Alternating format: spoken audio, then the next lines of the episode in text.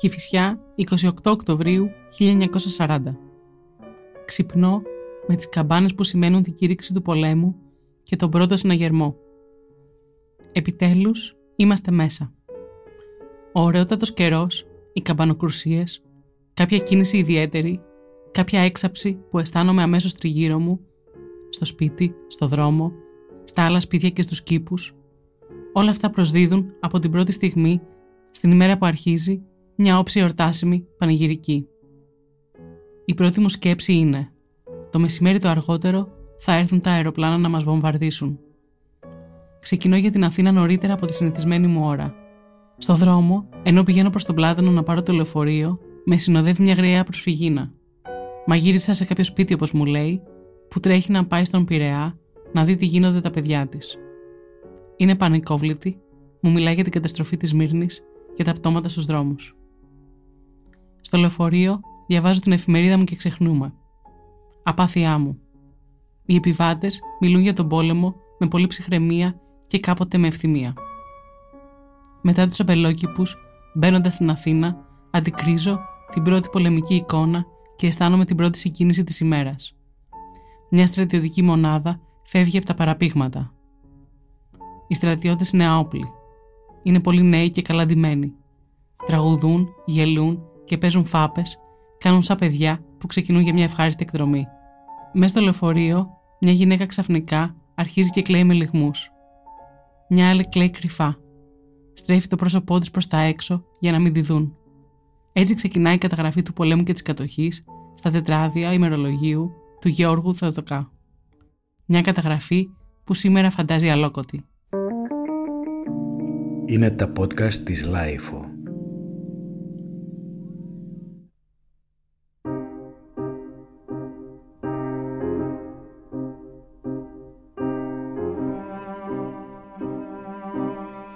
Είμαι η Κωνσταντίνα Βούλγαρη και όταν ξεκίνησα την έρευνα για αυτό το podcast ήξερα κάποια πράγματα για το λοιμό της Αθήνας, τον ύμνο του ΕΑΜ που μας έσωσε από την πείνα, αλλά αρκετά ήταν στο μυαλό μου ατακτοποίητα.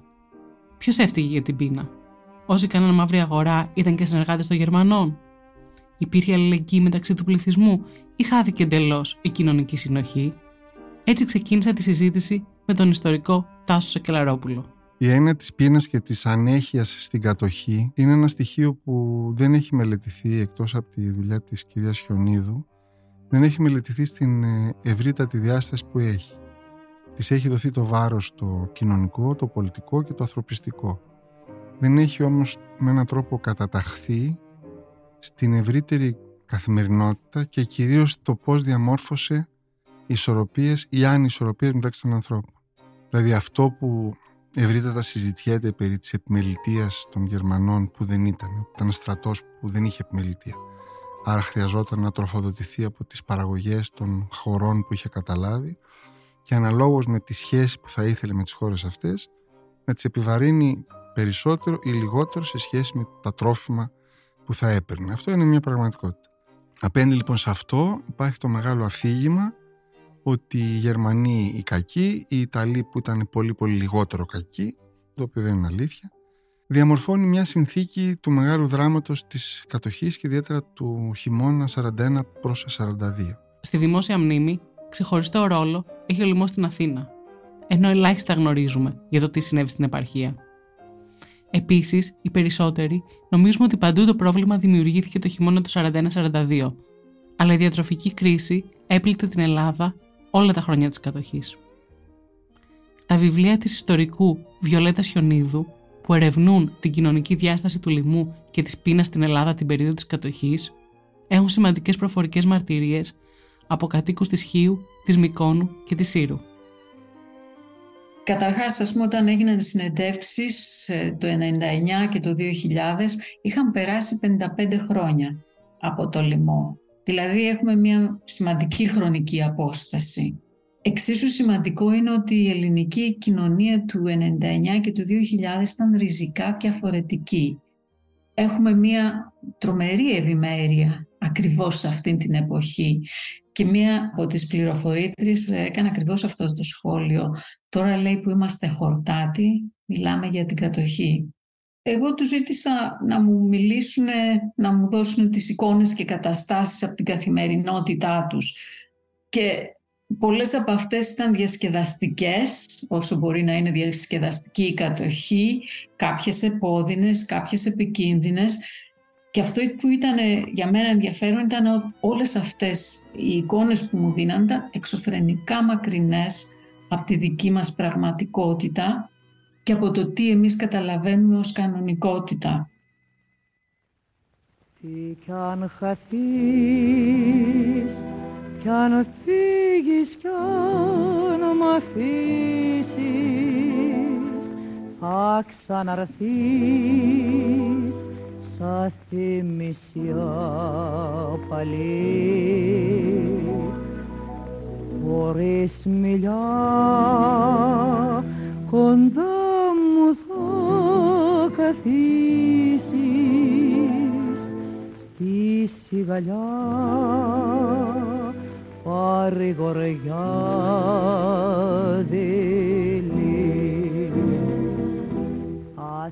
Τους πρώτους μήνες του πολέμου, πολλοί άνθρωποι θέλουν να καταταγούν και να βοηθήσουν όπως μπορούν. Ο φωτογράφος Δημήτρης Χαρισιάδης πηγαίνει στην Αλβανία, από όπου μας έχει χαρίσει σπουδαίες φωτογραφίες, ενώ η φωτογράφος Βούλα Παπαϊωάννου θέλει και αυτή με τη σειρά της να συμμετάσχει σε αυτή τη συλλογική προσπάθεια. Η Φανή Κωνσταντίνου υπήρξε για μια 25 ετία υπεύθυνη των φωτογραφικών αρχείων του Μουσείου Μπενάκη. Μας μιλάει για τη Βούλα Παπαϊωάννου. Η Βούλα Παπαϊωάννου με την ε, έναρξη του πολέμου το 40 αποφάσισε και σκέφτηκε ότι πρέπει να συμμετέχει και σε αυτή σε αυτό που γίνεται στην ε, πατρίδα της. Έτσι πήγε και ζήτησε αμέσως από το ανάλογο Υπουργείο να τη στείλουν σαν ανταποκριτή πολεμικό στο μέτωπο, προφανώς στο αλβανικό. Όμως τις αρνήθηκαν γιατί ήταν γυναίκα και δεν μπορούσαν να στείλουν γυναίκα.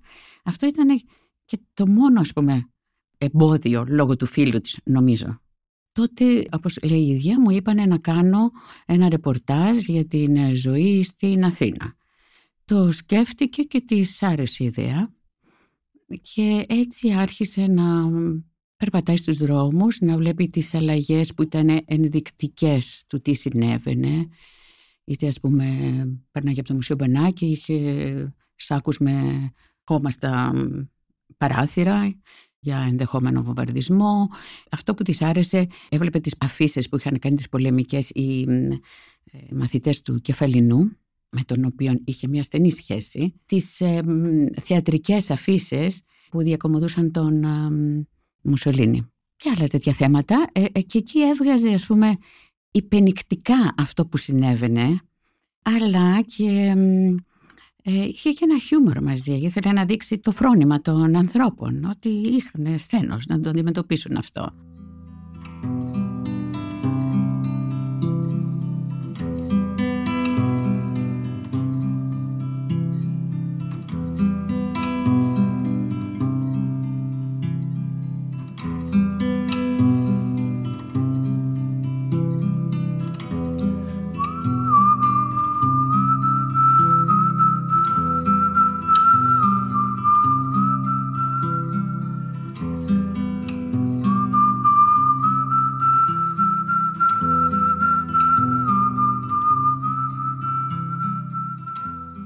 Στο τέλος του Απρίλη του 1941, η εικόνα στην Ελλάδα είναι εντελώς άλλη.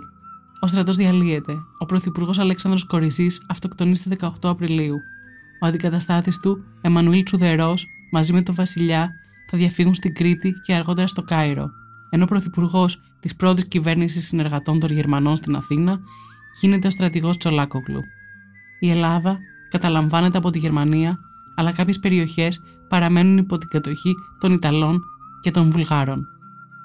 Από τα τετράδια ημερολογίου του Θεοτοκά διαβάζω ένα σχετικό απόσπασμα γραμμένο την 23η Απριλίου του 1941. Ο πόλεμος έχει κρυθεί. Τον χάσαμε. Το μεσημέρι αναγγέλθηκε επίσημα η παράδοση της στρατιάς της Υπήρους στους Γερμανούς και η αναχώρηση στην Κρήτη του Γεωργίου Β και της κυβέρνησης Τσουδερού. Την επόμενη μέρα, 24 Απριλίου, σημειώνει. Στο διοικητήριο κατάλαβα ότι δεν υπήρχε καμία διαταγή και κανένα σχέδιο για την τύχη των υπολοιμάτων του συντάγματός μας. Στο τέλος, υπόθηκε ανεπίσημα ότι όσοι έχουν σπίτια στην Αθήνα μπορούν να φύγουν.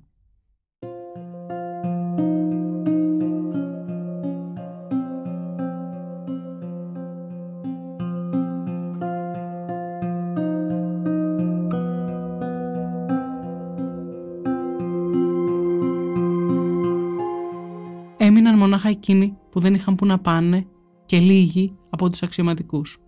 Το θέαμα των εγκαταλελειμμένων στρατιωτών που γυρνούν στους δρόμους άπραγοι και άβουλοι, με τραύματα και με πολεμικούς σταυρούς, είναι σπαρακτικό. Είναι πολύ θλιβερές αυτές οι μέρες που περνούμε μέσα στη χαρούμενη λιακάδα του Απρίλη. Από τις πιο θλιβερές μέρες που έχω ζήσει. Περιμένουμε τους κατακτητές. Ο Τάσος Εκελαρόπουλος μου περιγράφει μια εικόνα αυτών των στρατιωτών που ξέμειναν στην Αθήνα. Ένα κομμάτι ενδιαφέρον σχετικά με την πείνα είναι αυτά που η πείνα που υφίστανται οι Κρήτες στρατιώτες, δηλαδή αυτοί που είναι, υπηρετούν στην πέμπτη μεραρχία κατά κύριο λόγο, όπου το 41 βρίσκονται στην Αθήνα αφού έχουν περπατήσει από το μέτωπο. Περισσότεροι από αυτούς δεν έχουν καταφέρει να φτάσουν στην Νότια Πελοπόννησο και να περάσουν στην Κρήτη με καΐκια, άρα να λάβουν μέρος στη μαχιστήριξη να πάνε στο σπίτι τους. Και έχουν εγκλωβιστεί στην Αθήνα, κυκλοφορούν με τις χλένες τους, τους έχουν συγκεντρώσει οι Ιταλοί στο παραχρονικό στάδιο και υπάρχουν έτσι διηγήσεις ανθρώπων που τους βλέπουν στην οδό Αθηνάς με τις χλένες μέσα στη διάρκεια του λοιμού να παίζουν κάποιοι λύρα προσπαθώντας να ζητιανέψουν. Ε, και αυτό ήταν μια από τις πιο έτσι θα λέγαμε συγκινητικές αλλά και εντυπωσιακές στιγμές της κατοχής. Ο εκτός ξηράς στρατιώτης, ο οποίος αναγκαστικά έχει εγκλωβιστεί στην Αθήνα και προσπαθεί με τη λύρα του να ζήσει περίπου σαν τυφλός αειδός της εποχής εκείνης.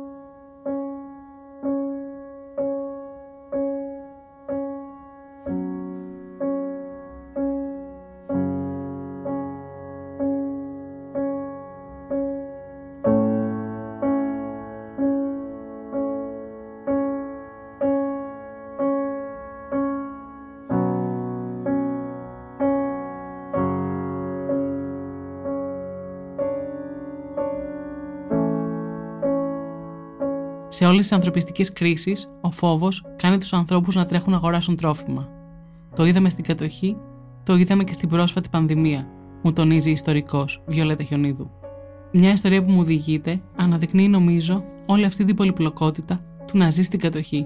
Ένα παράδειγμα, ας πούμε, το οποίο δεν έχω, νομίζω, κοιτάξει, δεν έχω δημοσιεύσει, ήταν ενδιαφέρον από ποια άποψη; Έχω λοιπόν έναν από τους πληροφορητές μου από τη Σύρο, ο οποίος μιλάει πως κάποια στιγμή μέσα στην κατοχή άνοιξε ένα κουτούκι, ένα πολύ μικρό εστιατόριο με τρία τραπέζια για να εξυπηρετεί αυτούς που ίσως είχαν λεφτά αλλά δεν, δεν είχαν κάπου να πάνε να φάνε. Η γυναίκα του μαγείρευε στο υπόγειο και αυτό σέρβιρε. Και κάποια στιγμή κάποιος γείτονας, τον οποίο δεν ήξερε πάρα πολύ καλά, έρχεται και του λέει μια μέρα κρυφά ότι πρόσεχε θα σου κάνουν έφοδο αύριο οι Ιταλοί. Αυτός δεν το πίστεψε και λέει εντάξει πού να με βρούνε εδώ μέσα. Και όμως την επόμενη μέρα γίνεται έφοδος. Και εκείνη την ημέρα είχε μαγειρέψει ένα χταπόδι δέκα οκάδες το οποίο το είχε κάνει 4-5 φαγητά. Και μπαίνουν ξαφνικά οι Ιταλοί μέσα και αυτός είχε συνεννοηθεί με τη σύζυγο να την ειδοποιήσει χτυπώντας το ξύλινο πάτωμα. Τα ακούει η σύζυγος και πετάει κατευθείαν όλο το μαγειρεμένο φαγητό, 4-5 κατσαρόλες, μέσα σε ένα πηγάδι που ήταν μέσα στην κουζίνα ας πούμε, ένα ξερό πηγάδι. Πετάχτηκαν όλα Κίνδυνος μεν, οι Ιταλοί με τον προδότη ψάχνουν να βρουν φαγητά, δεν βρίσκουν τίποτα. Το μυρίζουν μεν, δεν το βρίσκουν δε.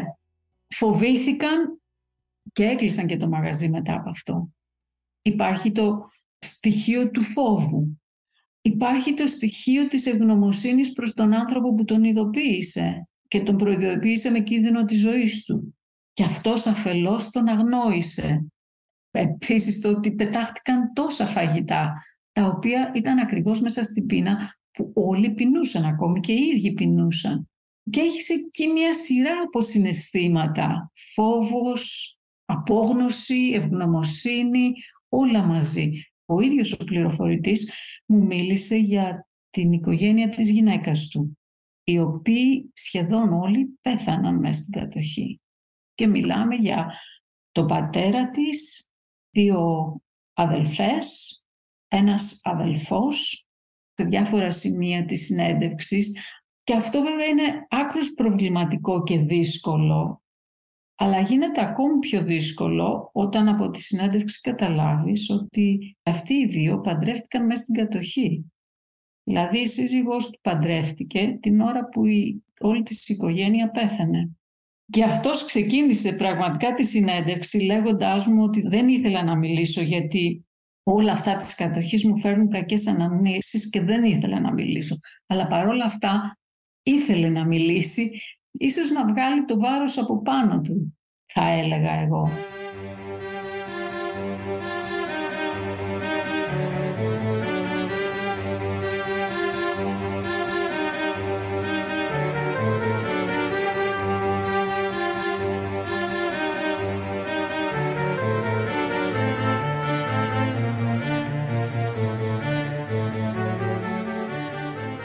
Εκτός από τον φόβο των ανθρώπων, ο λοιμός έχει τις ρίζες του σε διαφορετικές αιτίες. Στο βρετανικό αποκλεισμό, στη συγκέντρωση τροφίμων από τις κατοχικές δυνάμεις, στην επίταξη των μέσων μεταφοράς και άρα στη δυσκολία να μεταφέρονται τρόφιμα από περιοχή σε περιοχή, στο γεγονός ότι η Ελλάδα χωρίστηκε σε τρεις ζώνες κατοχής, γερμανική, ιταλική, βουλγαρική, στις αυξήσεις των τιμών και στην απάνθρωπη στάση των δυνάμεων κατοχής στις επισητιστικές ανάγκες του πληθυσμού. Στα τέσσερα χρόνια της κατοχής στην Ελλάδα πέθαναν εκατοντάδες χιλιάδες άνθρωποι από την πείνα. Πολλοί από αυτούς δεν πέθαναν σπίτια τους, αλλά στα νοσοκομεία, σε κλινικές ή στο δρόμο. Η Βιολέτα Χιονίδου, στην εργασία της, αναφέρει πως ο ελληνικός λοιμός ήταν πολύ σημαντικός από δημογραφική άποψη. Σκότωσε περίπου το 5% του πληθυσμού. Οι φωτογραφίες από μέρη όπου γίνεται πόλεμος τότε αλλά και σήμερα, καταγράφουν τις λεπτομέρειες της καθημερινότητας, τη κρίση, τις αγωνίες των ανθρώπων και βέβαια τη βία, τη φρίκη, την καταστροφή.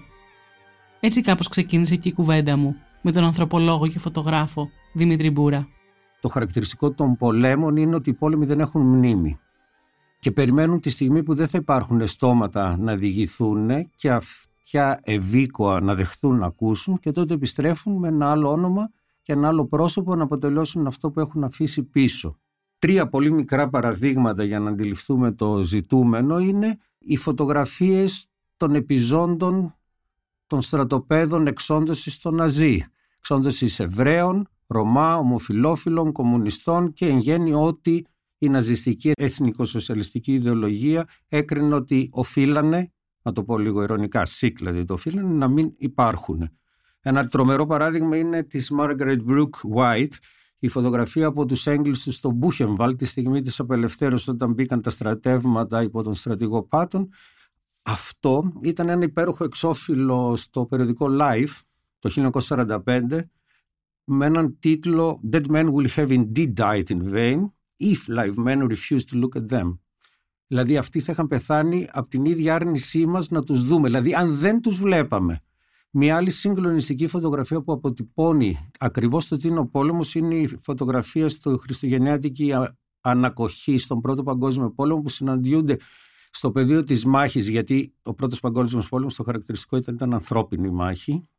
Μετά ήρθαν οι μηχανές και μετά τα αεροπλάνα όπου αντιμαχόμενες πλευρές οι σύμμαχοι με τους Γερμανούς συναντούνται και ανταλλάσσουν μέχρι και τσιγάρο που δείχνει ακριβώς ότι αυτοί που μετέχουν και πληρώνουν το πόλεμο είτε στο πεδίο της μάχης είτε σαν αυτό που αποκαλούμε collateral damages, παράπλευρες απώλειες, είναι αυτοί οι οποίοι ούτε θέλαν, ούτε στήσαν, ούτε και επιδίωκαν να γίνει κάποιος πόλεμος.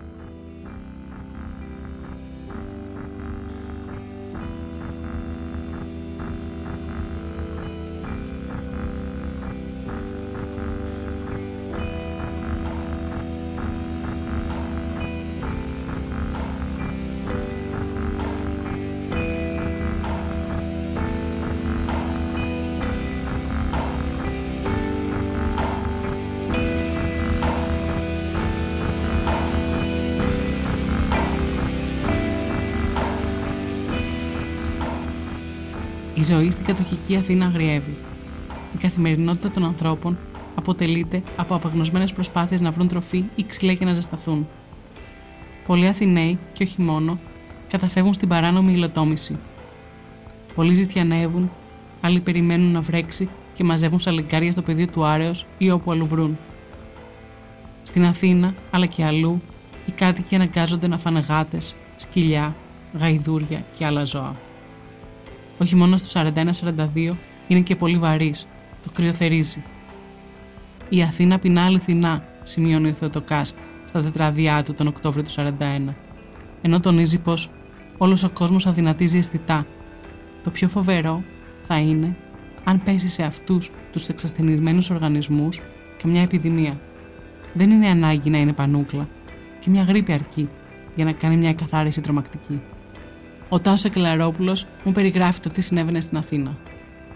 Εκεί λοιπόν υπάρχουν δύο άξονες. Ο ένας άξονας αυτοί που καταφέρουν και δεν πεθαίνουν από την πείνα, και αυτοί που πεθαίνουν από την πείνα, που δεν έχουν στην ηλιομήρα. Αυτοί που δεν πεθαίνουν από την πείνα, δεν πεθαίνουν είτε γιατί έχουν κάποιο χωριό σε κάποιο σημείο της Ελλάδας, άρα μπορεί να έρχονται κάποια τρόφιμα, λάδι, όσπρια δηλαδή. Αυτοί που έχουν να δώσουν περιουσιακά τους στοιχεία, είτε σπίτια, είτε αν είναι πλούσιοι χρυσαφικά, γούνες, έπιπλα, αντικείμενα γενικότερα. Δηλαδή μια διαδικασία πωλήσεων στους παλιατζίδες που αντιστοίχως εκείνοι τα παίρνουν σε πολύ χαμηλότερη τιμή με αποτέλεσμα να επιζούν μεν οι άνθρωποι αλλά να μένουν χωρίς το βασικό τους εξοπλισμό θα λέγαμε και κυρίως τα, τα κινητά τους πλούτη πολύ και τα κίνητα πλούτη τους. Αυτό λοιπόν είναι το κομμάτι των πλουσίων.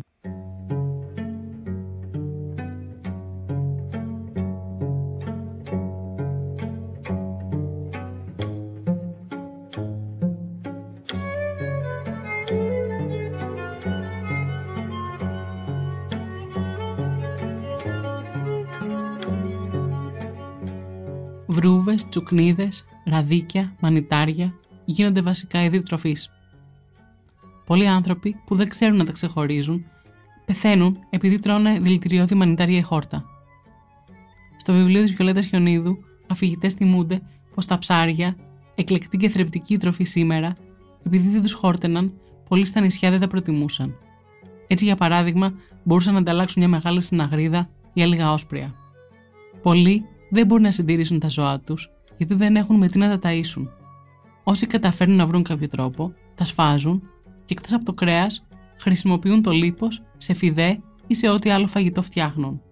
Οι περισσότεροι έχουμε στο μυαλό μας ότι μάλλον η ζωή στην επαρχία θα ήταν πιο εύκολη γιατί όλοι είχαν μια κατσίκα ή ένα χωράφι για να καλλιεργήσουν. Ήταν έτσι όμως; Η Βιολέτα Χιονίδου μου εξηγεί. Η Σύρος είναι ένα εξαιρετικό παράδειγμα όπου πολύ λίγοι έχουν χωράφια, είναι αγρότες, ενώ έχεις μια βιομηχανική πόλη με πληθυσμό που δεν έχει τίποτε άλλο εκτός από το εισόδημά του από κάποια βιομηχανία, βιοτεχνία. Γι' αυτό ήταν και τραγική η κατάσταση στη Σύρο. Έχεις την Ερμούπολη που είναι μια μεγαλούπολη μέσα σε ένα νησί το οποίο δεν μπορεί να διαθρέψει παρά μόνο ένα μικρό μικρό μικρό ποσοστό κόσμου. Και όταν τρόφιμα δεν μπορούν να μπουν μέσα στο νησί, ο λοιμός είναι αναπόφευκτος.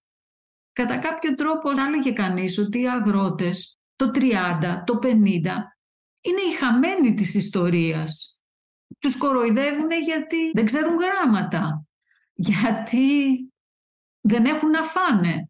Όταν μέσα στην κατοχή και στην πείνα έχουν να φάνε και σου λέει ότι τόσο έχει το σιτάρι που παράγω, γιατί τους κατηγορούμε; Θα πρέπει να μπορούμε να σκεφτούμε και τη θέση του άλλου. Όταν κανένας δεν σκέφτεται τους παραγωγούς, τους φτωχούς παραγωγούς του 30, γιατί ερχόμαστε και τους κατηγορούμε το 40. Ένα μεγάλο θέμα που έχουμε συνδέσει με την περίοδο της κατοχής είναι αυτό της μαύρης αγοράς. Ρωτάω τον Τάσο Σεκλαρόπουλο. Υπάρχουν κάποιοι που ασχολούνται με τη μαύρη αγορά και πλουτίζουν και οι ίδιοι. Δηλαδή είναι αυτοί οι παλιατζίδες. Κυρίως όμως είναι αυτοί που πηγαίνουν και προαγοράζουν την παραγωγή κυρίως του λαδιού, τον πρώτο χειμώνα δηλαδή, όπου δίνουν κάποιες καλές τιμές στην επαρχία. Μην ξεχνάμε ότι η επαρχία ακόμα δεν έχει αντίληψη των τιμών που έχουν ανέβει στην πρωτεύουσα. Δηλαδή τιμές, αν κάποιος πεύσει να πάει στην επαρχία το χειμώνα 41-42, μπορεί να βρει τιμές για το λάδι, για το βούτυρο πολύ χαμηλότερε από αυτές που ισχύουν ήδη στην Αθήνα. Οπότε με έναν τρόπο εξαπατώνται η παραγωγή. Αυτοί λοιπόν είναι δύο ειδών. Είναι οι μαυρογοίτε που πλουτίζουν πραγματικά και που εμπορεύονται αυτό το πλούτο τροφίμων. Υπάρχουν όμως και άνθρωποι που πηγαίνουν και σώζουν τα σπίτια τους. Δηλαδή νεαρά παιδιά που καταφέρουν και έχουν ένα μικρό σκάφος, ας πούμε, ένα μικρό βαρκάκι και πηγαίνουν στην Τριζινή, ας πούμε, και παίρνουν λάδι και το φέρνουν για τα σπίτια. Σε αυτό δεν το πουλάνε.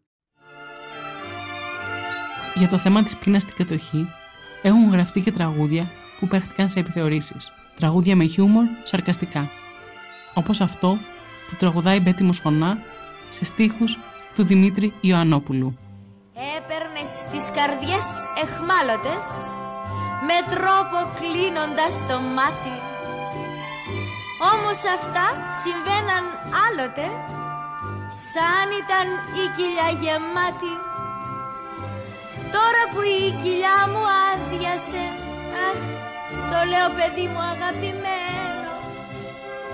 Έστω κι αν βλέπω ότι βράδιασε Στο ραντεβού μου δεν πηγαίνω. Τώρα δεν θέλει ο έρος χάδια και φυλάκια.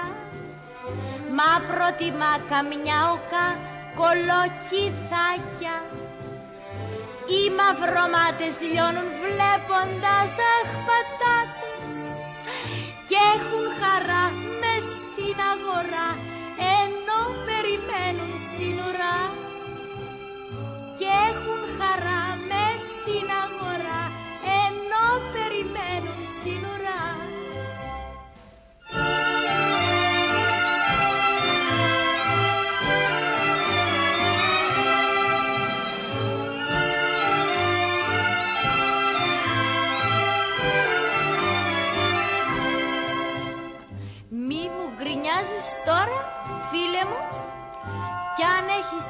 όλα σου τα δίκια. Μαντιλουλούδια αν θέλεις στείλε μου. Αχ, μία σακούλα με ραδίκια. Τα χάδια δεν μου λένε τίποτα.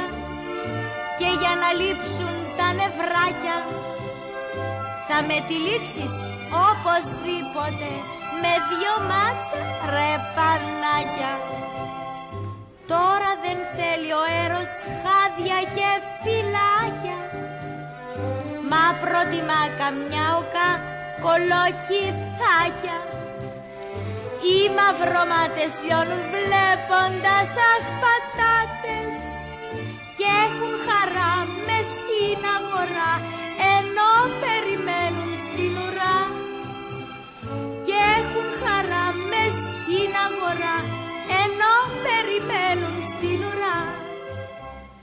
Οι πληροφορητές της Βιολέτας Χιονίδου μιλούν για τη μαύρη αγορά, ενώ κάποιοι από αυτούς παραδέχονται ότι έκαναν και οι ίδιοι. Διαβάζω ένα απόσπασμα. Εγώ τι ήμουνα, μαυραγορίτης ήμουνα κι εγώ, για να μπορέσω να ζήσω, καταλάβατε.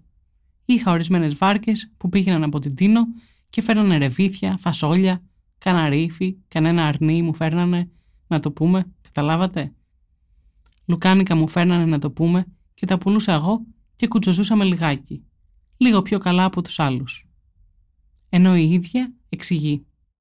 Ο καθένας έδινε διαφορετικό ορισμό και ο καθένας μίλαγε για αυτό που είχε διαβάσει, για αυτό που έχουμε αφομοιώσει ότι είναι η μαύρη αγορά. Οι λίγοι, οι κακοί, όπως είπατε, οι συνεργάτες των Γερμανών. Ο ίδιος αυτός πληροφορητής στον οποίο αναφέρθηκα πριν εξηγεί ότι αυτός αγόρασε το χταπόδι από έναν ψαρά. Παράνομα βέβαια. Ο ψαράς ψάρευε παράνομα. Δηλαδή δεν υπήρχε τίποτα νόμιμο. Και το να έκανες κάτι νόμιμο σημαίνει ότι αν πήγαινες να ψαρέψεις με τους Ιταλούς, όπως οι Ιταλοί υπαγόρευαν, έπρεπε να τους δώσεις τουλάχιστον το μισό από την ψαριά σου. Και κανένας δεν το έκανε γιατί δεν σύμφερε κανέναν.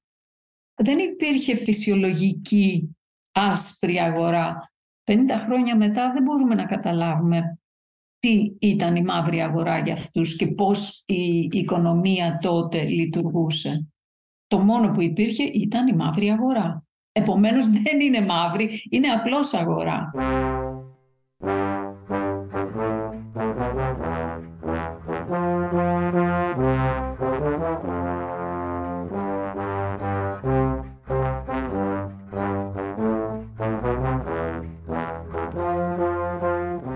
Ήταν οι μαυραγορείτες συνεργάτες των Γερμανών, ρωτάω τον Τάσο Εκλαρόπουλο. Οι πλούσιοι μαυραγορείτες, αυτοί που εμπορεύονται πραγματικά, έχουν μία ανοχή από τους Γερμανούς λόγω λαδώματος και λόγω χρημάτων που τους δίνουν, κυρίως λίρες. Τότε η λίρα, η χρυσή λίρα Αγγλίας είναι το πολύ βαρύ νόμισμα. Οι Γερμανοί σε μεγάλο βαθμό λαδώνονται, όπως λαδώνονται και για να γλιτώσουν και άνθρωποι από την εκτέλεση. Άρα πάλι όπου φτωχός και η μοίρα του. Πάνε λοιπόν οι άνθρωποι αυτοί που θα φέρουν τρόφιμα είτε για να εμπορευτούν είτε για να τα δώσουν στις οικογένειές τους με αυτά τα γκαζοζέν προς βορρά ή και προς νότο και υφίσταται μια πολύ μεγάλη επίθεση από σαλταδόρους στην ανηφόρα του Δαφνιού. Το Δαφνί τότε ακόμα έχει μια ανηφόρα, τα αυτοκίνητα αυτά δυσκολεύονται να ανέβουν, είναι φορτωμένα, βάρη φορτωμένα, με αποτέλεσμα όλοι αυτοί οι μαυραγορείτες ή μη μαυραγορείτες να περιμένουν με διάφορα παλούκια αυτούς που θα επιτεθούν στα αυτοκίνητα την ώρα που ζορίζονται να ανέβουν την ανηφόρα να κόψουν τα σκοινιά οι επιτιθέμενοι για να πέσουν τα τσουβάλια στο δρόμο έτσι ώστε μετά να τα διαγουμίσουν οι ίδιοι. Αυτά λοιπόν όλα συμβαίνουν και είναι και ένα κομμάτι που δεν έχει πολύ έτσι, μαρτυρηθεί. Το πώς καταφέρουν κάποιοι λόγω του πλούτου τους ή λόγω του ρίσκου που παίρνουν τα παιδιά, τα γόρια των οικογενειών, να μην πεινάσουν. Αυτό βέβαια σημαίνει ότι έχεις ένα κεφάλαιο για να μπορέσεις να πάνε να αγοράσεις. Αλλιώς δεν γίνεται να αγοράσεις.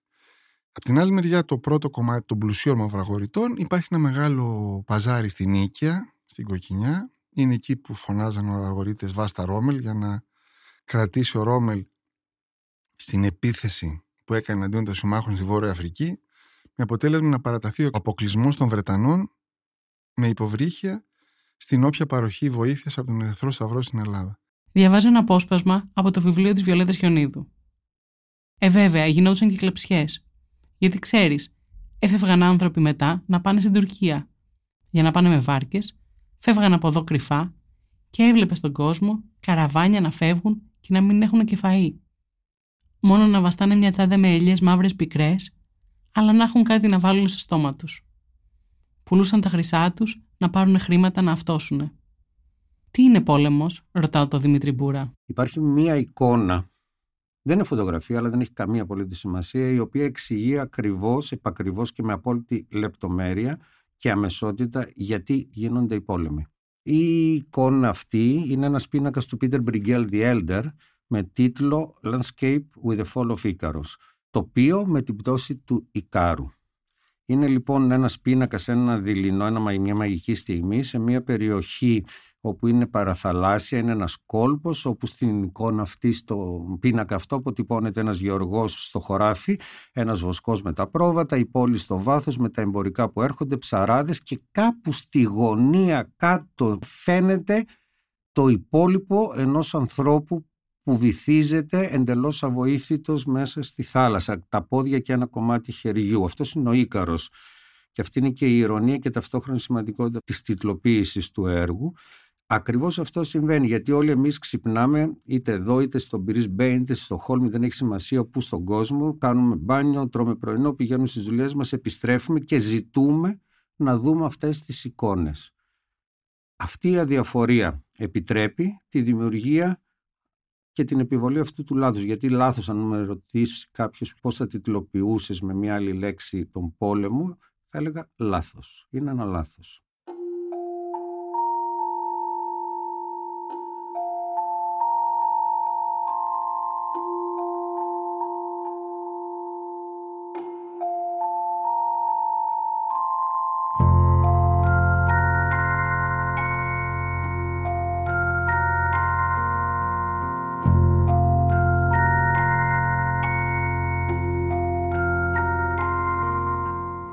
Διαβάζω πάλι από τα τετράδια ημερολογίου του Θεοτοκά. 4 Δεκεμβρίου 1941. Χειμώνας δυνατός και πρόωρος. Η πείνα έχει απλώσει τη φοβερή σκιά της παντού. Η Αθήνα γίνεται ένας τόπος φρίκης. Στην οδό Κηφισίας, στην οδό Σταδίου, στην οδό Πανεπιστημίου, άνθρωποι πέφτουν ανέστητοι από την πείνα. Το κάρο που κουβαλά τους πεθαμένους. Το αυτοκίνητο που γυρνά στους κεντρικούς δρόμους και περισυλλέγει με τη βία τα αλυτόπεδα που αντιστέκονται και ξεφωνίζουν. Στο Λουμίδι, ένα βράδυ προκαλείται ένας μικρός πανικός από μια ζητιάνα λεπρή. Κανείς δεν ξέρει από πού έρχεται, μα όλοι ξέρουν πως είναι λεπρή. Της φωνάζουν φύγε. Αυτή στέκεται μια στιγμή κάτι μουρμουρίζει και ύστερα, βλέποντας το κενό που σχηματίστηκε γύρω της, φεύγει και χάνεται μες στη νύχτα. Horror, horror. Ο δικηγόρος Λάπας, στο τρίτο νεκροταφείο, όπου συνόδευε μια κηδεία, είδε από μακριά ένα μεγάλο σωρό ανθρώπινα σώματα που σχημάτιζαν σαν ένα βουναλάκι. Ζήτησε εξηγήσεις και οι φύλακες του αποκρίθηκαν. Είναι οι πεθαμένοι που κάνουν και αυτοί ουρά περιμένοντας να θαυτούνε. Οι μαρτυρίες των κατοίκων της Αθήνας, όσο και των ανθρώπων στα βιβλία της Βιολέτας Χιονίδου, επισημαίνουν αυτή την αίσθηση ζούγκλας. Ένα βίαιο συνέστημα που κυριάρχησε ακόμα και στις μικρές κοινωνίες. Μου εξηγεί. Όσο πιο μεγάλη η ένταση του λοιμού, τόσο πιο μεγάλα στοιχεία, σημάδια ζούγκλας θα δούμε. Δηλαδή δεν είναι καθόλου συγκεκριμένο για την Ελλάδα. Ήτανε ζούγκλα και ήτανε σε κάποιο σημείο, ας πούμε, είχε φτάσει να είναι ο καθένας για τον εαυτό του ή το πολύ πολύ για κάποιον άλλον μέσα στην οικογένεια. Και υπάρχει το ένα παράδειγμα που έχω νομίζω από τη Σύρο πάλι, όπου ένας που ήταν 10 χρονών στην κατοχή αναφέρεται στη μητέρα του, που η μητέρα της τη ζήτησε λίγο από το συσίτιο των παιδιών. Και αυτή είπε όχι, δεν στο δίνω.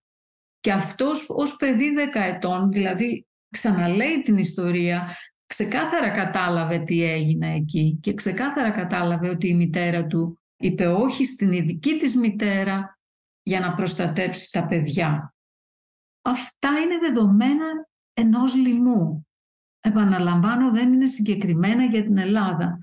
Και στην Ελλάδα γίνανε χειρότερα εκεί που ο λοιμός ήταν χειρότερος. Ας πούμε, στη Σύρο, εγώ πιστεύω ήταν χειρότερος από την Αθήνα. Και επομένως περιμένει κανείς να δει πολύ πιο δύσκολες καταστάσεις εκεί από ότι στην Αθήνα. Υπάρχουν περιπτώσεις βέβαια και αν διαβάσει κανείς το τι έχει γραφεί, τα παιδιά λένε οι γονείς μας μας πρόσεχαν, οι γονείς μας μας έσωσαν. Ναι, πολλοί γονείς έσωσαν τα παιδιά τους, αλλά αυτό έγινε σε οικογένειες που είχαν κάτι να φάνε. Υπήρχαν οικογένειες που δεν είχαν τίποτα να φάνε, οπότε εκεί δεν θα περίμενα να το δω αυτό.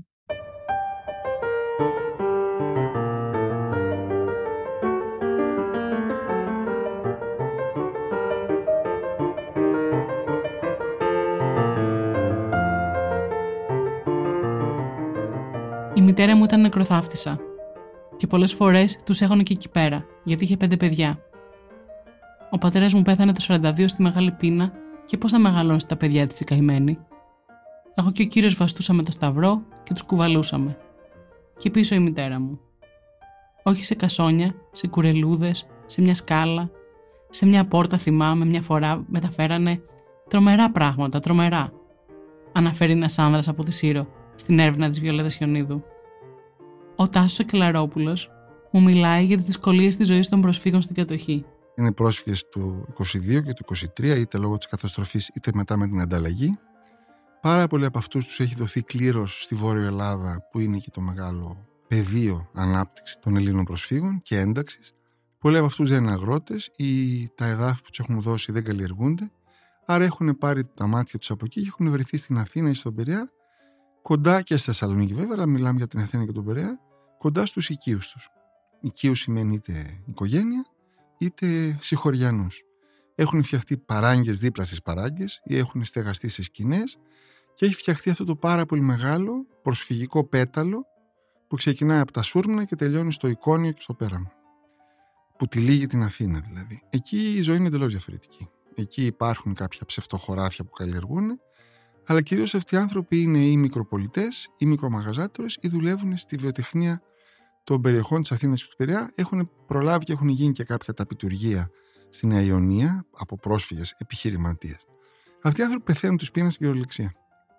Πεθαίνουν τους πείνα γιατί δεν έχουν πρόσβαση στην ελληνική επαρχία, δεν πρόκειται να έρθει τίποτα για αυτούς από την επαρχία, ούτε λάδι ούτε όσπρια. Δεν έχουν πρόσβαση στην αστική Αθήνα. Εκεί θα πρέπει να αναζητήσουν σε πολύ μεγάλο βαθμό όχι μόνο την ένταξη των νεαρών αγοριών και κοριτσιών αυτών των οικογενειών στο ΕΑΜ και στην ΕΠΟΝ, αλλά εκεί θα πρέπει να αναζητήσουμε τον ταξικό θυμό που εφαρμόζεται από αυτούς τους ανθρώπους στη διάρκεια του Δεκέμβρη του 1944. Και συνεχίζει εξηγώντας πώ αυτή η ταξική διαφορά τους διαμορφώνει. Ασχέτως αν έχει βελτιωθεί πάρα πολύ η έννοια της πείνας και της τροφοδοσίας από το 42 και μετά, δηλαδή δεν πεθαίνουν στον δρόμο οι άνθρωποι από αυτήν την έννοια, ο θυμός υπάρχει. Η ταξική διαφορά υπάρχει. Και θα πρέπει να ερμηνεύσουμε σε μεγάλο βαθμό πάλι αυτό το θέμα του θυμού του Δεκέμβρη, άρα τη μαχητικότητα, την πολεμική μαχητικότητα δηλαδή, των ανθρώπων αυτών. Άρα, ίσως η πείνα αποτελεί μια συνέχεια της απαξίωσης που υπέστησαν από το 22-23 και μετά για 20 χρόνια περίπου δηλαδή. Αυτό είναι ένα πράγμα για αυτούς. Είναι ένας άλλος κόσμος οι πρόσφυγες και αυτό έχει αποσιωπηθεί το πώς πεινάσανε οι πρόσφυγες. Δηλαδή οι πρόσφυγες στην κατοχή πεινάνε διαφορετικά και πεθαίνουν διαφορετικά.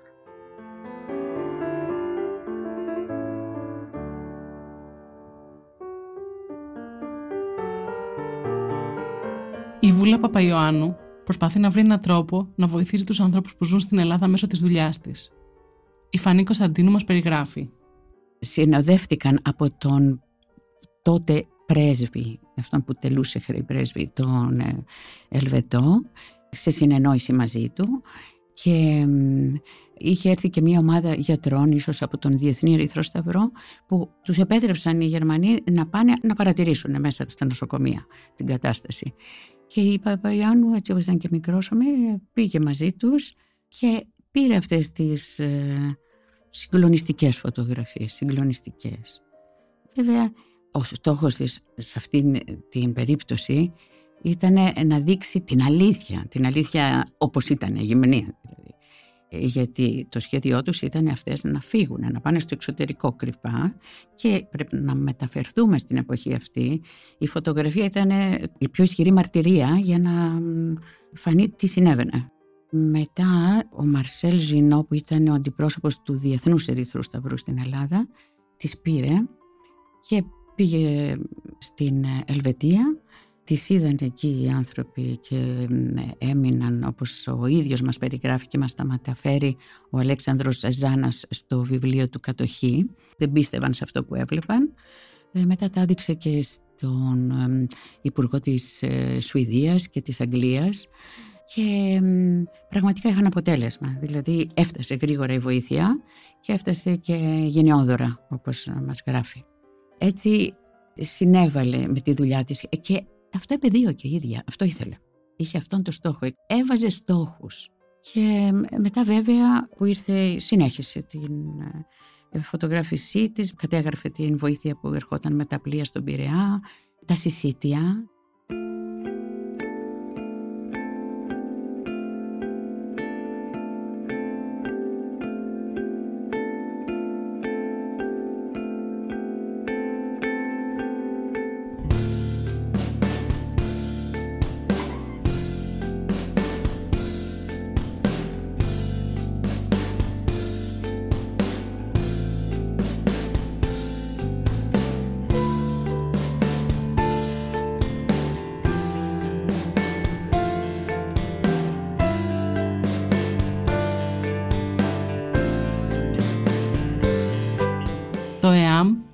ιδρύεται το Σεπτέμβριο του 1941. Στην αρχή αποτελείται από μικρές ομάδες αριστερών, ενώ στη συνέχεια πολλοί άνθρωποι θα συσπηρωθούν γύρω του, όπως και σε άλλες αντιστασιακές οργανώσεις. Κατά τη διάρκεια της κατοχής θα γίνουν απεργίες, μεγάλες διαδηλώσεις, σαμποτάζ, αλλά και ανάπτυξη αντάρτικων σχηματισμών στην ορεινή Ελλάδα. Στα νησιά, η επικοινωνία με την Αθήνα είναι δύσκολη και σπάνια, αλλά όχι ακατόρθωτη διαβάζω ένα απόσπασμα από τη μαρτυρία ενός άνδρα αποτυχίου που δημοσίευσε η Βιόλετα Χιονίδου. Εμείς είχαμε την αντιφασιστική οργάνωση Χίου. Είχε έρθει ένα βιβλιαράκι του Γλινού. Τι είναι και τι επιδιώκει το ΕΑΜ. Πρώτη φορά. Ήταν εδώ μια κοπέλα η οποία ήταν προοδευτική, μια νου επιθεωρητού των δημοτικών σχολείων. Η Κέτη τη λέγανε. Πολύ προοδευτική κοπέλα. Και είχε πάει στην Αθήνα και είχε βρει ένα τέτοιο βιβλιαράκι και μας το έδωσε και τότε πρώτη φορά εμάθαμε εμείς περί ΕΑΜ. Κάποια στιγμή αρχίζουν να οργανώνονται συσίτια στην Αθήνα αλλά και σε άλλα μέρη της Ελλάδας. Στα συσίτια δίνουν είτε χυλό από πληγούρι είτε χυλό από αλεύρι. το 42 και μετά θα φτιαχτούν και αυτά τα συσίτια που είναι συσίτια μεγάλων φορέων όπως είναι η Αρχιεπισκοπή ή κάποιοι άλλοι φορείς ιδρυμάτων θα μπει και αριστερά σε αυτή τη λογική με την έννοια της αλληλεγγύης δηλαδή είναι το συνέδριο του Πανεπιστημίου που τρώνε τα παιδιά που φοιτούν εκεί άρα μεγάλοι φορείς έχουν τη δυνατότητα να εισάγουν μαζικά κάποιο είδους τρόφιμα τα οποία μπορεί να είναι μια ψευτονερόσουπα, μπορεί να είναι λίγα όσπρια, μπορεί να είναι οτιδήποτε άλλο, όμως τα παιδιά θα επιβιώσουν από αυτά. Κυρίως τα παιδιά, και αυτό θα δημιουργήσει μια τελώ διαφορετική εικόνα. Η Βιολέτα Χιονίδου επισημαίνει. Κανένας δεν είχε τρόφιμα στην Ελλάδα εκτός από τον Ερυθρό Σταυρό. Και ο Ερυθρός Σταυρός σε κάποια στιγμή δίνει τρόφιμα για συσίτια κατά κύριο λόγο στην Εκκλησία. Στα συσίτια που οργανώνει η Εκκλησία. Αλλά τον τελευταίο χρόνο τα πράγματα ανακατεύονται ακόμη πιο πολύ. Ό,τι συσίτια οργάνωσε το ΕΑΜ, τα οργάνωσε με τρόφιμα που πήρανε από τον Ερυθρό Σταυρό. Για τον ρόλο των Ιδρυμάτων μου μιλάει ο Τάσος Κελαρόπουλο. Οι Σουηδοί παίζουν τεράστιο ρόλο. Η πρεσβεία της Σουηδίας εδώ λέει, προσπαθεί να ξεπεινάσει τους ανθρώπους, γιατί είναι και η χώρα που διαχειρίζεται το θέμα του Ερυθρού Σταυρού. Τα παιδιά είναι η μεγάλη αγωνία. Και ας πούμε από έγγραφα του Μπενακίου Παιδαγωγικού Ιδρύματος στην Κηφισιά που το έχει φτιάξει η οικογένεια Μπενάκη δεκαετία του 20 για τα προσφυγάκια της Κηφισιάς και της Νέας Ερυθρέας. Εκεί βλέπεις πραγματικά πάρα πολύ μεγάλη αγωνία. Προσπαθούσαν σε αυτά τα ιδρύματα να πάρουν τα παιδιά το πρωί, να κάνουν οι γονείς ό,τι μπορούσαν για να κυρίως να τα πάρουν για να ζεσταθούν αν ήταν χειμώνα και να φάνε ένα πιάτο φαΐ έτσι ώστε για να μην πεθάνουν.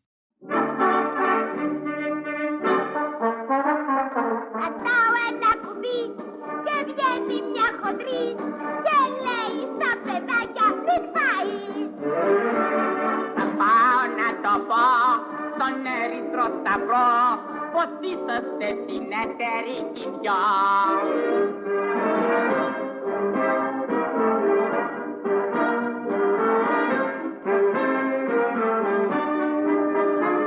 Θα πάω να το πω στον Ερυθρό Σταυρό πως είσαστε συνεταιροί κι οι δυο.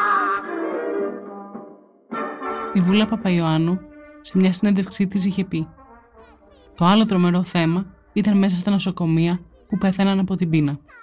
Στα νοσοκομεία δεν επιτρεπόταν να φωτογραφίσουμε και με κυνηγούσαν κάποιοι Ιταλοί.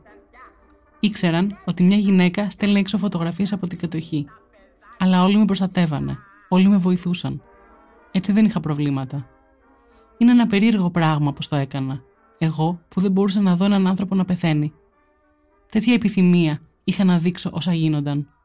Η Φανή Κωνσταντίνου μου μιλάει για το μαύρο βιβλίο με τις φωτογραφίες των παιδιών στην κατοχή. Το λεύκομα αυτό το λένε μαύρο λεύκομα γιατί ήταν κατά μαύρο και τα φύλλα και εξώφυλλο όλα. Ο κεφαλινός δεν ήθελε τίποτα ούτε από κάτω να υπάρχει κάτι κείμενάκια και αυτά τίποτα τίποτα. Ήθελε μόνο τη φωτογραφία και είχε απόλυτο δίκιο. Μόνο στην πρώτη σελίδα υπάρχει ένα μ, κομμάτι από τις ε, τροάδες του Ευρυπίδη που λέει τι μέχρι σιγά, σιγάν, τι δε μη σιγάν, τι δε θρυνείσαι. Και αυτό τους το πρότεινε ο άντρας της, ο Ζερβός και το βάλανε. Και οι φωτογραφίες δεν ήταν όπως τις είχε τραβήξει. Συνεργασία με τον κεφαλινό της είχε γκροπάρει και μαυρίσει το φόντο και ήταν μο- μόνο τα πρόσωπα ή το μπούστο των παιδιών. Πια ήταν θέμα μνήμης. Δεν υπήρχε ε, ρεαλισμού όπως ε, έπρεπε όταν τα έδωσαν ε, για να πάνε στο εξωτερικό και πραγματικά είναι συγκλονιστικό.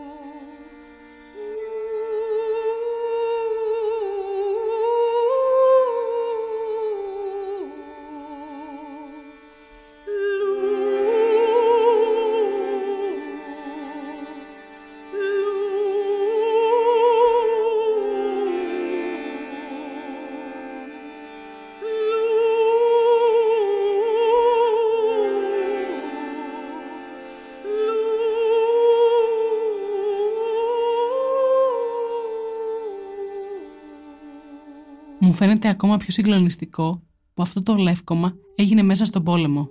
Λέει η ίδια ότι μ, τύπωνε μέσα στο σπίτι της και άκουγε από πάνω τους Γερμανούς γιατί είχαν επιτάξει τον πάνω όροφο. Και έχουμε και άλλη μαρτυρία γι' αυτό από τον Μανουσάκη, τον α, ζωγράφο. Μου είπε σε μια επίσκεψη που είχαμε κάνει σπίτι τους, γιατί και αυτός ήταν καλός φωτογράφος εκτός από ζωγράφος, ότι την ήξερα αυτή την κυρία. Γιατί με έστελνε ο κεφαλινός και έπαιρνα τις φωτογραφίες που τύπωνε και με τα παιδιά της πείνας και έκανα το ρετούς και μετά της ξανά πήγαινα, δεν μίλαγα πολύ μαζί της, μου τα είχε έτοιμα σε φάκελο, μου τα έδινε, εγώ πήγαινα σπίτι μου, τα έβαζα σε ένα σημείο κοντά στο φωταγωγό, ώστε αν κάτι συμβεί να τα πετάξω αμέσως από κάτω. Και είχα και αυτή την μαρτυρία εκ των υστέρων.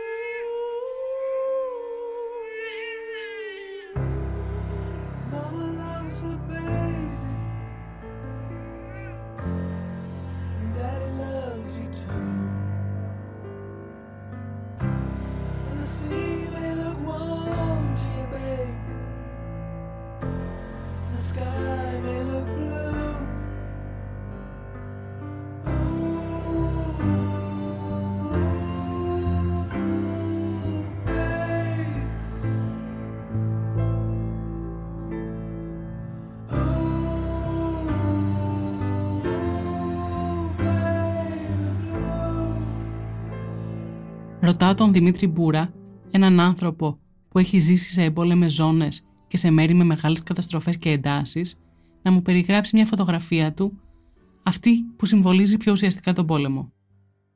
Μία φωτογραφία συμπτωματικά είναι από εκεί που υπάρχει αυτή τη στιγμή, είναι το Peak Zone. Εμπόλεμη ζώνη είναι στην Ουκρανία. Αυτή την τράβηξε το 2015 το Μάρτιο, που και τότε ήταν εμπόλεμη ζώνη στην Ουκρανία. Απλά δεν ήταν με τόσο πολύ αίμα όσο απαιτεί οι σημερινές συνθήκες για να καταλάβουμε ότι όντως γινόταν πόλεμο στη Μαριούπολη, στο σπίτι ενός φίλου μου του Δημήτρη, όπου καταλήξαμε μετά από όλες τις διαδρομές που κάναμε μέσα στη μέρα και στην πόρτα του σπιτιού, πίσω από την εξώπορτα του σπιτιού, ήταν αφισμένο ένα ζευγάρι αθλητικά παπούτσια, γυναικείες μπότες, μια πλαστική σακούλα από ένα από τα γνωστά διεθνή αλυσίδα department store, τα πολυκαταστήματα με ρούχα, ένα μπουφάν πεταμένο. Αυτό είναι ένα φυσιολογικό σπίτι. Σε αυτό το σπίτι όμως υπήρχε και ένα όπλο στη γωνία, ανάμεσα σε αυτά που σου περιέγραψα. Αυτό είναι για μένα ο πόλεμος. Αυτή είναι και η ουσία του πολέμου για μένα αυτό που έχει σημαντικότητα στον πόλεμο δεν είναι οι μάχες, δεν είναι ο στρατιώτης, δεν είναι το όπλο, δεν είναι το τάγκς, δεν είναι το αίμα, δεν είναι η σφαίρα, δεν είναι η φωτιά. Αυτά υπάρχουν. Το θέμα είναι γιατί υπάρχουν. Και αυτό που έχει σημασία στην αποτύπωση και στην απεικόνηση και στην εικονοποίηση πολεμικών καταστάσεων, ανθρωπιστικών καταστροφών, είναι η πορεία της ζωής κατά τη διάρκεια του πολέμου που έχει σημασία. Πώς οι κανονικοί άνθρωποι συνεχίζουν την καθημερινότητά τους, γιατί ναι, υπάρχει καθημερινότητα σε μία εμπόλεμη ζώνη, πυροβολισμοί, εκρήξεις και θάνατος, αλλά υπάρχει μια καθημερινότητα.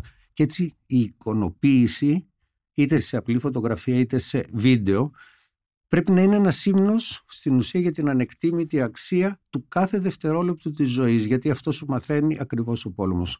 Πώς να μάθεις να ζεις με τον φόβο. Πώς να καταφέρεις να βγάλεις δίπλα σου τον φόβο και να συνεπάρξεις με αυτόν. Γιατί δεν πρόκειται για τον πόλεμο. Ουσιαστικά πρόκειται για τη ζωή δίπλα στον πόλεμο, μέσα στον πόλεμο και τη ζωή παρά τον πόλεμο.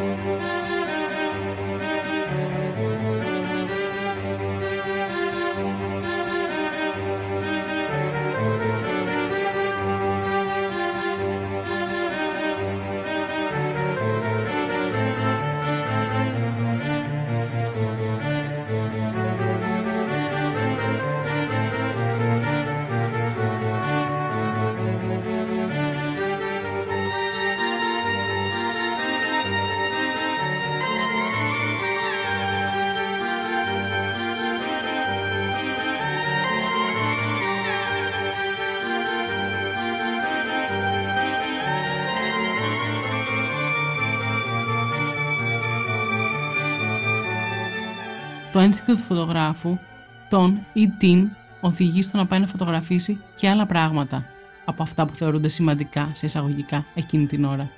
Όπως έκανε η Παπα Ιωάννου τις μέρες της απελευθέρωσης της Αθήνας. Η Φανή Κωνσταντίνου μου εξηγεί.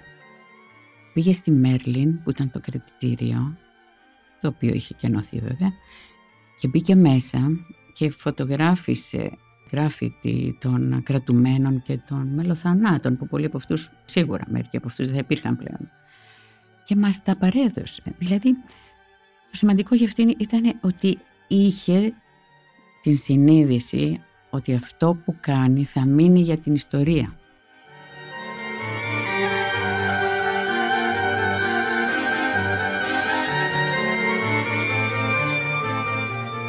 Αυτό τη διαφοροποιούσε από τους άλλους φωτογράφους. Κανείς δεν θα το σκεφτόνει την ώρα γιατί γινόταν ένα ένας πανσουρελισμός. Όλοι ήταν τόσο χαρούμενοι και στην Αθήνα. Και αυτή το έκανε, έφυγε. Και πήγε εκεί.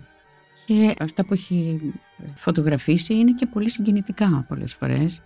Δηλαδή εγώ κάτι το διαβάζω πάντα και όταν το διαβάζω δεν το διαβάζω μπροστά σε άλλους γιατί με πιάνει λίγο μόνος πάντα.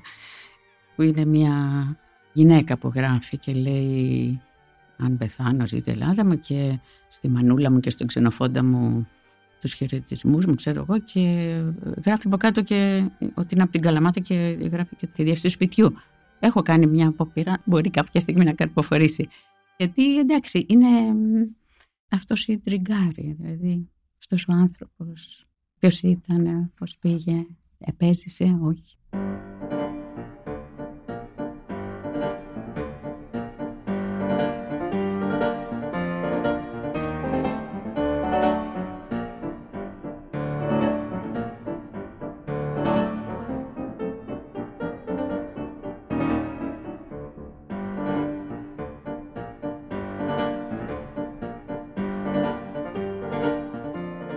Είτε στην κατοχή, είτε σε οποιονδήποτε πόλεμο, ακόμα και στις πιο δύσκολες και βίαιες συνθήκες, η θέληση για ζωή είναι παρούσα. Ο Δημήτρης Μπούρας μου περιγράφει δύο τέτοιες δυνατές εικόνες, όπως τις βίωσε ο ίδιος.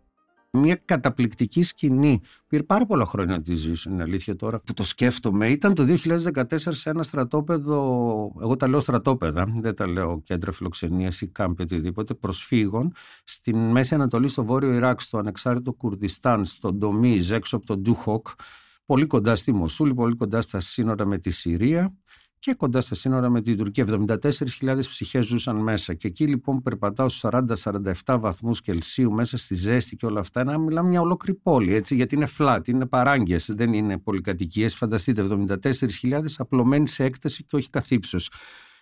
Πετυχαίνω κατάστημα νηφικών. Και κολλητά wedding planner. Με ηχεία, με τραπέζια, με πλαστικά λουλούδια, με ντεκόρ όλα και νηφικά πληθώρα και είναι απογευματάκι και ήταν και μάλιστα εποχή ε, Ραμαντάν όπου ήταν στεγνή όλη τη μέρα και με το που πάει στη δύση του ήλου και τρώνε την πρώτη μπουκιά έρχονται μητέρες με κόρες για να διαλέξουν νηφικό. Και συνεχίζει. Είναι η σκηνή που απελευθερώθηκε σε εισαγωγικά Ιράκ από τους τρελούς του Ντάις, του αυτοαποκαλούμενου Ισλαμικού κράτους και φεύγανε ο κόσμος και σε κάποια makeshift ε, πρόχειρα στρατόπεδα που συγκεντρωνόταν με τι στοργή είχαν οι άνθρωποι και κυρίως τα παιδιά γάτες. Και μερικοί είχαν και τους παπαγάλους τους, τα πουλιά.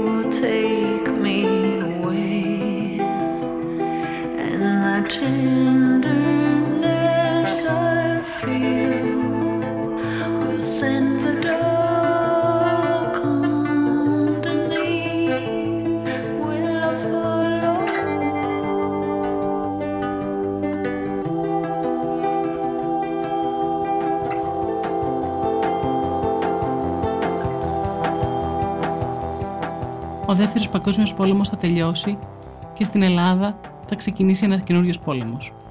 Η κοινωνική ειρήνη θα αργήσει πάρα πολύ να έρθει, τα εγκλήματα και οι συμπεριφορές της κατοχής θα σκεπαστούν από τις νέες συμπεριφορές στον εμφύλιο πόλεμο. Θα δημιουργηθούν νέες ανισότητες αλλά και νέες κοινωνικές ομάδες.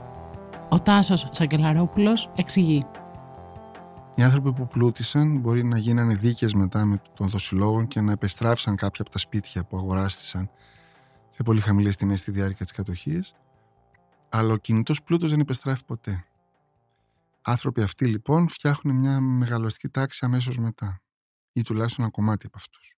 Και με τον τρόπο που εντάσσεται στον επαγγελματικό αντικομουνισμό, δηλαδή στον αντικομουνισμό πια που καρπώνεται δουλειές, διορισμούς, δημόσια έργα, δημόσια παρουσία γενικότερα, με τη βοήθεια της αστυνομίας βέβαια και των πολιτικών αρχών, είναι αυτοί που με έναν τρόπο θα είναι και οι πλούσιοι εντός ή εκτός αγωγικών στη μεταπολεμική Ελλάδα. Δεν επήλθε δηλαδή μία κάθαρση. Θα λέγαμε ωστόσο ότι οι άνθρωποι που σωθήκαν από την πείνα σωθήκαν σε μεγάλο βαθμό από την αγάπη για τον συνάνθρωπο φορέων που είχαν να κάνουν όχι μονάχα προφανώς με πολιτική ένταξη και ιδίως με την αριστερά αλλά και πάρα πολύ με την αρχιεπισκοπή και πάρα πολύ με διάφορες κυρίες που πλούσιες ούσες παρόλα αυτά ενδιαφέρθηκαν πάρα πολύ για να ξεπεινάσουν τα παιδάκια.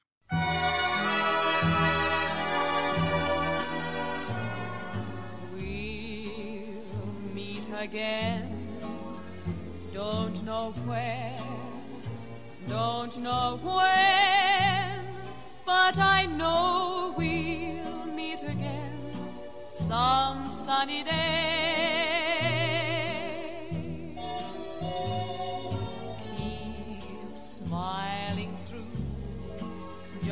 Like you always do, till the blue skies drive the dark clouds far away. Μέσα σε όλη αυτή τη ζούγκλα που έφερε η πείνα της κατοχής, η αλληλεγγύη υπήρξε και είναι ό,τι πιο ουσιαστικό. Μου λέει η Βιολέτα Χιονίδου. Στην Χίο, παντού θα έλεγα, στη Σύρο, έχεις επιτροπές, οι επιτροπές του Ερυθρού Σταυρού, όπου έχεις κυρίες που βοηθάνε. Εκεί μπαίνει και το ΕΑΜ όσον αφορά την Αθήνα ή κάποιες συνοικίες, όπου μέλη του ΕΑΜ βοηθάνε στο να τρέξουν τα συσίτια. Ας πούμε στο να μοιραστούν τα τρόφιμα που έρχονται από τον Ερυθρό Σταυρό. Δηλαδή υπάρχουν άνθρωποι οι οποίοι προσφέρουν τις υπηρεσίες τους. Βέβαια δεν έχουν τρόφιμα να προσφέρουν, αλλά προσφέρουν τις υπηρεσίες τους. Και αυτό νομίζω ότι θα πρέπει κάποια στιγμή κάτι να γίνει και κάποιος να πει ευχαριστώ σε αυτούς τους ανθρώπους, το οποίο δεν έχει γίνει βέβαια. Και πάλι έχεις βέβαια ιστορίες άσχημες, όπου κάποιες από αυτές τις κυρίες παίρνουν τρόφιμα για τις δικές τους υπηρέτριες. Δεν είναι όλες οι ιστορίες καλές, αλλά νομίζω ότι θα πρέπει κάποτε να πούμε ευχαριστώ σε όλους αυτούς τους ανθρώπους οι οποίοι έκαναν κάτι για άλλους μέσα σε αυτούς τους δύσκολους καιρούς.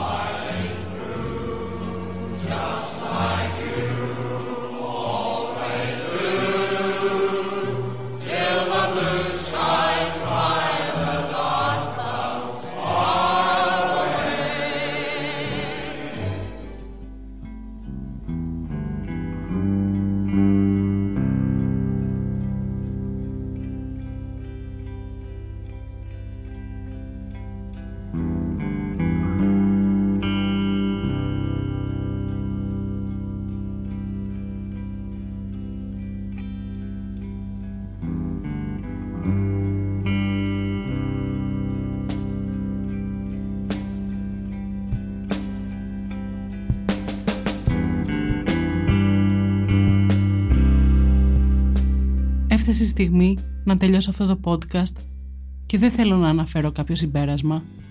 Θα διαβάσω άλλο ένα απόσπασμα από τα τετράδια του Θεοτοκά, όπως και ξεκίνησα. Γράφει στις 6 του Γενάρη του 43. Ο περσινός χειμώνας μας. Το ταξίδι στην κόλαση. Δεν τόλμησα να γράψω ό,τι έβλεπα. Ήταν κάτι πάρα πολύ βαρύ και οδυνηρό. Και τώρα δεν έχω τη διάθεση και δεν ξέρω αν θα την έχω ποτέ. Θα τα γράψουν υποθέτω καλύτερα από εμάς εκείνοι που δεν ήταν παρόντες. Εκείνοι που ίσως δεν γεννήθηκαν ακόμα.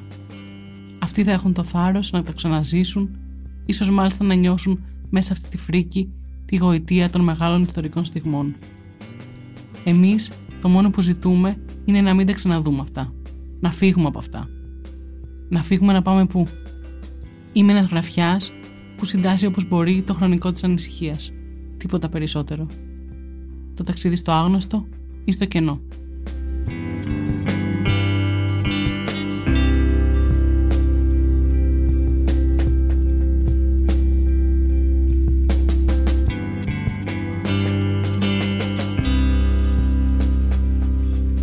Είμαι η Κωνσταντίνα Βούλγαρη και αυτό ήταν ένα podcast για τη μεγάλη πείνα στην κατοχή.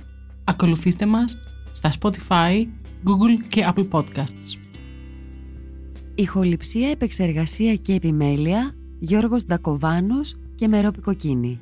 Ήταν μια παραγωγή της LiFO. Είναι τα podcast της LiFO.